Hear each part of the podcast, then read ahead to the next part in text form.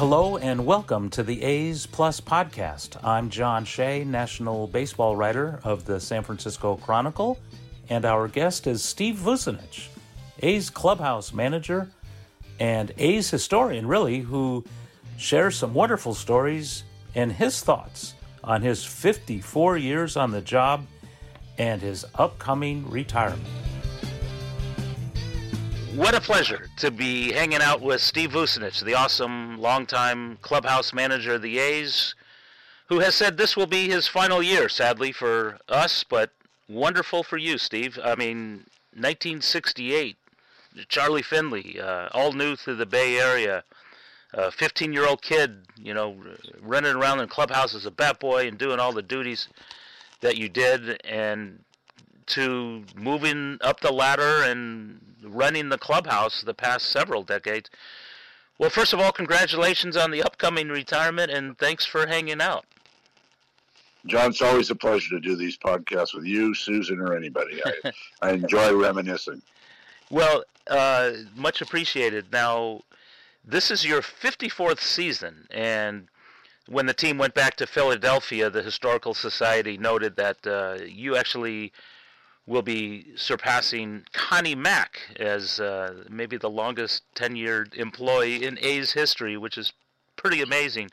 But um, uh, you know, he he played for 11 seasons, but never for the A's. Uh, shoot, he played in the 1800s, so it's kind of safe to say that. Uh, uh, it's a it's an incredible feat uh, in on on any front, but um, well, what was it like uh, working the clubhouse with Connie Mack? No, I'm just kidding.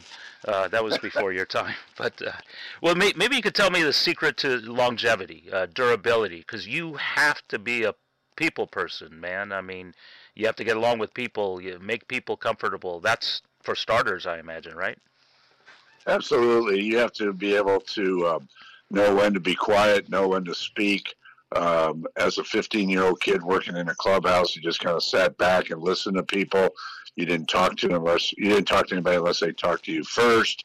Um, and like I said, adapt uh, to the changes. Uh, I was growing up at the time, kind of uh, starry eyed with these professional athletes uh, about how they went about their business, how they conducted themselves, either with the media or just their teammates or uh, coaching staff. So, um, it was an eye-opening experience, a wonderful experience, um, and I wouldn't trade it for the world. I mean, now the position I've risen to, there's only 30 of those jobs in the U.S. Yeah. And I can say U.S. because Blue Jays don't look like they're going to Toronto. No. But uh, um, it's uh, it's been a fun time. Uh, I've cherished every moment of the friendships I've made across the U.S. Seeing guys come out and call and talk to me while we are in Boston, ex Red Sox guys that I'd heard about my upcoming retirement uh, shows you the value of, of friendships. And, you know, I, I lasted because I cared. Hmm. And I obviously did the job right. It's, you know, I used the line that I know where the bodies are buried, but we know that's not true. well, when the book comes out, we'll know it's true. No, um, uh, I imagine there's no book. Well, hey, Mike Murphy of the Giants wrote a book with, with Chris Haft, which I loved. Uh, are, are, we going to see some documentation of uh, some great storytelling in book form, Steve? I don't know about book form. I'm trying. I'm kind of remembering and, and speaking in the recorder uh, mm. about stories that shouldn't be forgotten and the mm. different ways the ball club, the ball club and baseball's evolved. And, and so, you know, I want those to be documented. Some things that shouldn't be forgotten. I don't know about book form, but at least I'll. I'm into the recorder and eventually put it on paper. In oral history, I, would love that. Um, you really are NA's or the A's historian because uh, you know nobody has been there front and center like you have. So it's not like you just read about it; you lived it. You were there, and you know, Steve, baseball is such an evolving game. It it evolves year to year, changes week to week, day to day, especially in recent time with all the changes uh, across the board and you know people either change or don't stay in it. And, and so uh, how have you evolved as a person and in your role? Because equipment changes but you know bats and gloves of course but also mindsets and strategies and philosophies and game plans. And and nowadays you have players that have done nothing but play baseball. They've come up through the the travel squads, and so they're more uh, fundamental about the game and, and they understand it. And um, in a position like me, we have to be able to adapt to, hey, these guys maybe are my, once mindset as far as baseball. They're not open to other things. Uh, you have to read everybody different. There were guys like uh, Milton Bradley, who was a wonderful individual. I really liked the guy but there were days you knew to stay away from him hmm. and, and you didn't talk to him. And the same thing with Reggie Jackson. And that's not a knock on them. It's just moods and, and not saying you're moody, but mood swings and, and you have to adapt. You have to read into people like that. And I think that's in all walks of life.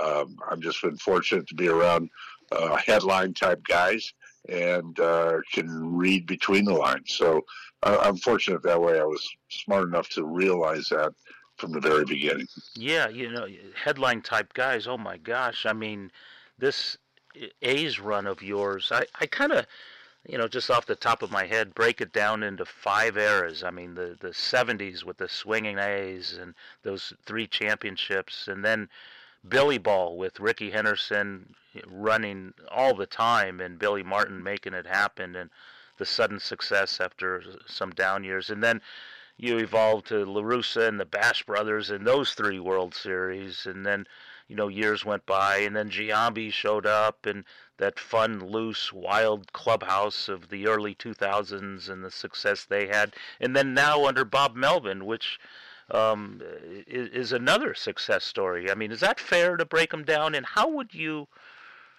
compare, you know, era to era? And was did you have a favorite uh, group among those? Well, um, there's apples and oranges, yeah. really. Uh, no disrespect to what you said, but uh, there are different things that went into each situation. Um, Tony LaRussa came on just as the Steinbachs, McGwire's, Cansecos were coming in their own, just as Dick Williams came in uh, and really taught the guys how to play with fundamentals and things. And that was the um, the uh, Reggie Jackson and Sal Bando era.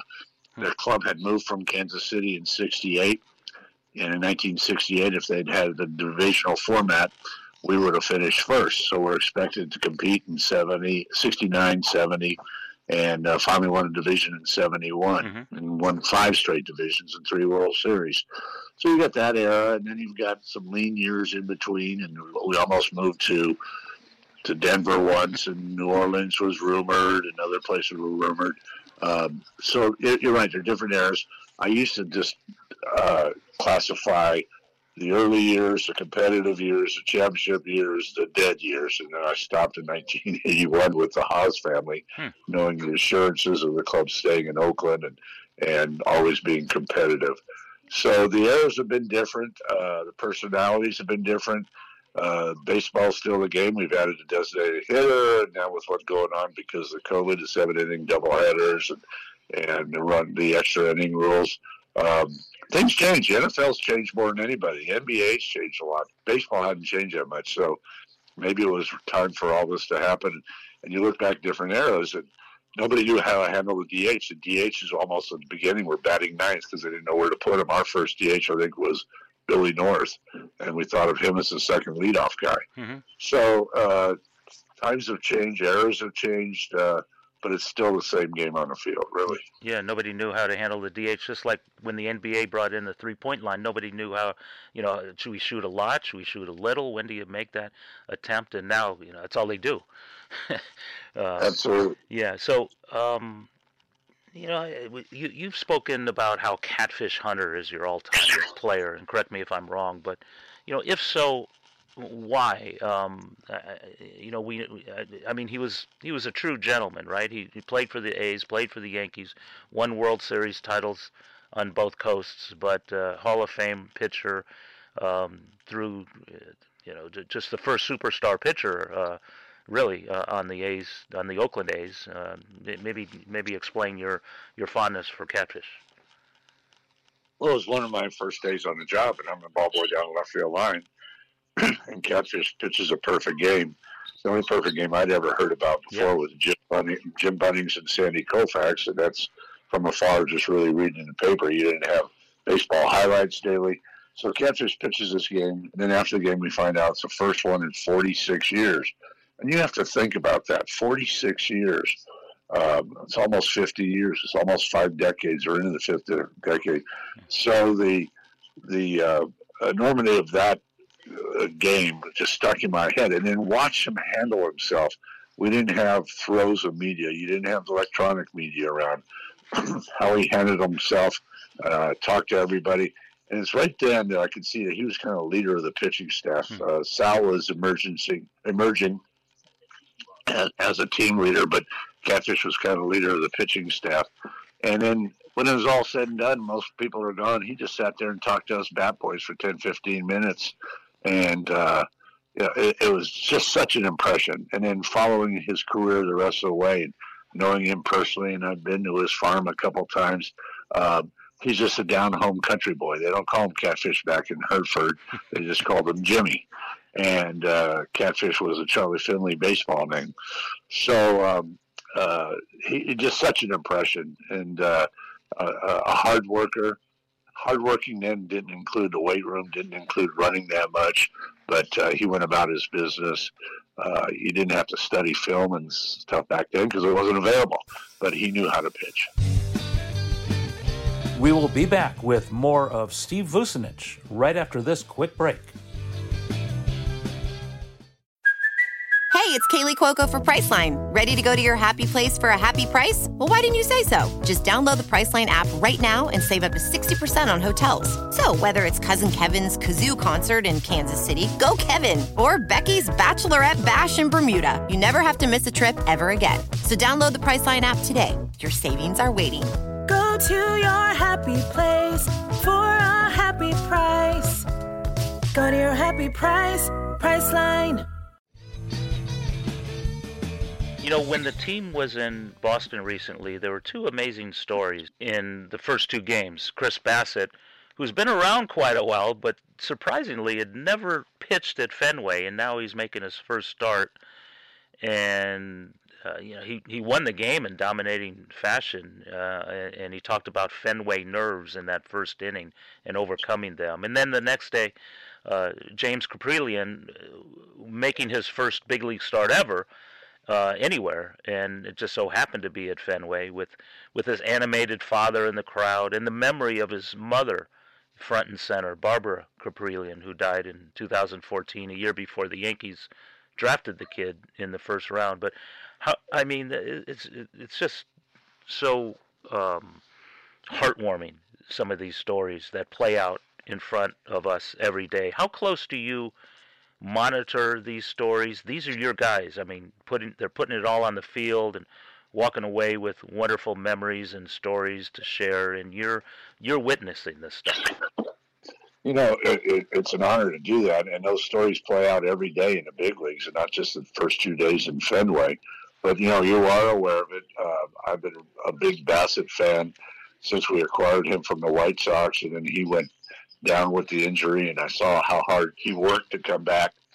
And I, I thought he'd have some success. He is funny. One of the nicknames that people had for him over the years is Marmaduke, because his body just flails all over like a yeah. cartoon character. So to see good. him achieve that success, you know, and, and kind of surprised you, that was his first game at Fenway. Well, we didn't come here last year. The year before, he might not have been in a rotation when we came here, or we just missed him on, on those starting dates. Yeah. So it's kind of a freak thing that, that he did pitcher. But, you know, then again, we only make one trip to the East Coast anymore, to each city, with the uh, unbalanced schedule. So, and in Kaprielian, I mean, I knew about him. I was told when we made the trade by the Yankee personnel that he was going to be in the starting rotation mm-hmm. that year until he blew out the last week of spring training.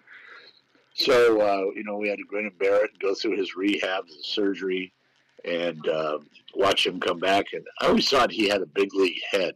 Uh, he understood pitching, um, came from a good program at UCLA. Uh, so, uh, you know, I rooted for both those guys so much. A lot, along with Frankie Montas and some of the setbacks he's had.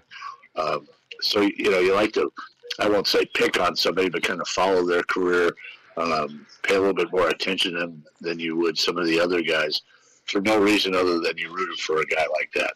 Yeah. I was, I almost had tears in my eyes on Kaprielian when I gave him, I got a dozen uh, authenticated baseballs for him to give away to maybe family members, former coaches, things like that from his first big league win. Wow.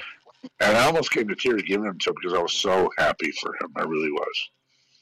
That's that is awesome. That's a behind the scenes story that we don't always hear about. But what was his reaction when you gave it to him? The box. He just had he just had no idea. He knew he'd probably get the lineup card, which we Hmm. will. We'll frame that along with the game ball. But uh, um, uh, he had no idea that we could do something like that. So that made it really special. That's really cool.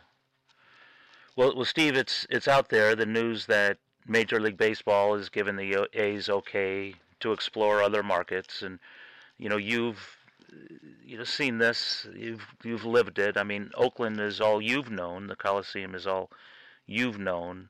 Just curious on um, your take and and you know the the hope that the A's stay in Oakland and whether it's at the site they're looking at, whether it's somewhere else. But um, uh, you know, we've gone down this road before because Charlie Finley, uh, you know, was was about to sell the team to some Denver interests, and the Haas family moved in. But anyway, what what what's your take on the stadium issue? Well, I'm hoping they can get it done. I mean, it looks like a beautiful venue and and uh, a great spot location. Um, I've seen other cities build ballparks downtown, like the Giants have.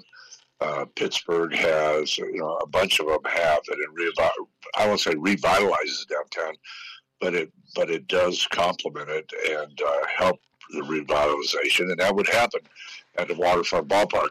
And if that can't fly, they've got to find another way to keep it in Oakland where it's there. Maybe at the Coliseum Cider, though I'm hearing that's not a possibility.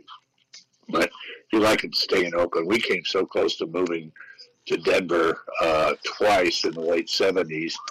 Uh, in fact, in 1978, uh, we took our equipment truck and it went from Mesa, and we told them to drive to Las Vegas and then I'd tell them. Then they would call us, and I had to make sure that I was around to answer the call. It's not like cell phones, and we weren't. You didn't have switchboards at the minor at the uh, at the uh, ballparks at the time in spring training, so I had to make sure I had a right time to call and give him directions whether he goes northeast or northwest with a truck to Denver or to Oakland. And in that year, um, Charlie Finley was so sure that he sold the club to Marvin Davis, the billionaire uh, oil man from Denver, Mhm. that we opened the season in Anaheim. And Charlie was there and said, told everybody, don't rent a place in Oakland because the second homestand will probably be playing in Denver. That would have been an unprecedented move in the middle of the season. But uh, uh, we've come that close before to losing the club uh, for various reasons. We they stayed in Oakland, and actually the Raiders situation in the early '80s helped us stay in Oakland because we had an ironclad lease that couldn't be broken at the time, and then, and the Raiders lease was expiring. So we've come close before. Really hoping. I mean, uh, I I tell people I bleed green like Tommy Lasorda bleeds blue. Uh, I hate to see it. Hate to see this club go anywhere but Oakland. So um, I'm rooting for them to do it any way they can. Well, speaking of bleeding green, you you've always had the most unique color combinations in baseball: green and gold with the white spikes. And what what are your thoughts on that combination? And has there ever been a movement to change those colors? Uh, we've tweaked it. You know, we went dark green in the '80s, and now we're coming back with some more Kelly green combinations. Uh, yeah, But getting away from the green and gold, no. Uh, the white shoes. Look how many guys in baseball are wearing white shoes now. I, you know, a few years ago when they loosened the restrictions on colors of shoes, I'd see uh, somebody wearing. I saw Gio Gonzalez wearing white shoes. Was pitching for Washington. I said, Gio, you want to wear white? Come back to Oakland. but uh, but uh, the different color combinations for shoes. Uh, we're not the only ones wearing whites now. All kinds of clubs are, but not as a mandate. And you know, people don't realize we weren't the only club to wear whites way back in the '60s and '70s. The Senators did in D.C. Uh, the Angels did for a few years, uh, but then they got back to the traditional colors, and now you can pretty pretty much wear any color. But the green and gold, uh, only other clubs have, have uh, experimented with some green. Milwaukee did one year, so did Tampa, uh, but not full fledged uh, color combination of green and gold that we have today or in the past. And we can thank Charlie Finley for that. He wanted to bring some color into the game, Hmm. and kudos to him for that. a man before his time on many fronts. You were speaking about the DH earlier, and that was his introduction uh, and his idea in a lot of ways. Hey, uh, what what what's the clubhouse like with no beat writers? I mean, not since the end of 19 were the media allowed in the room. What's the vibe, pregame, postgame, when when oftentimes the scribes are interviewing guys or, or waiting to do so, but for now, none of that. Well, uh, well, it's less crowded, and I, in, in that respect, I go back to the old clubhouse in Oakland, which is now our new weight room. We took the lockers out, and we're up in the Raider locker room. So, with the small locker room that we had before, and the riders would kind of congregate, there's no place to really sit on the side, so they'd congregate in the corner mm-hmm. by the door that goes down to the field. And it kind of made it kind of crowded, and some of the players kind of felt like, "Hey, where are you going to turn your heads? You're just staring at us." if you were in the clubhouse now in Oakland, we, we wouldn't even feel that. We've gone from the smallest home clubhouse in baseball to probably the largest. Wow. Taking up the Raider Raider facility upstairs. so it, it is kind of weird because I miss seeing you guys on a daily basis. Uh, I'd always have some banter for Susan if she wrote something wrong or covered something wrong or somebody else did, just to tweak her a little bit. Um, but seeing uh, I love seeing Vernon Glenn come in with his little stool so he can stand as tall as everybody else. So it is different. Uh, we don't see the coverage that uh, we got before, but uh, hopefully that will return someday.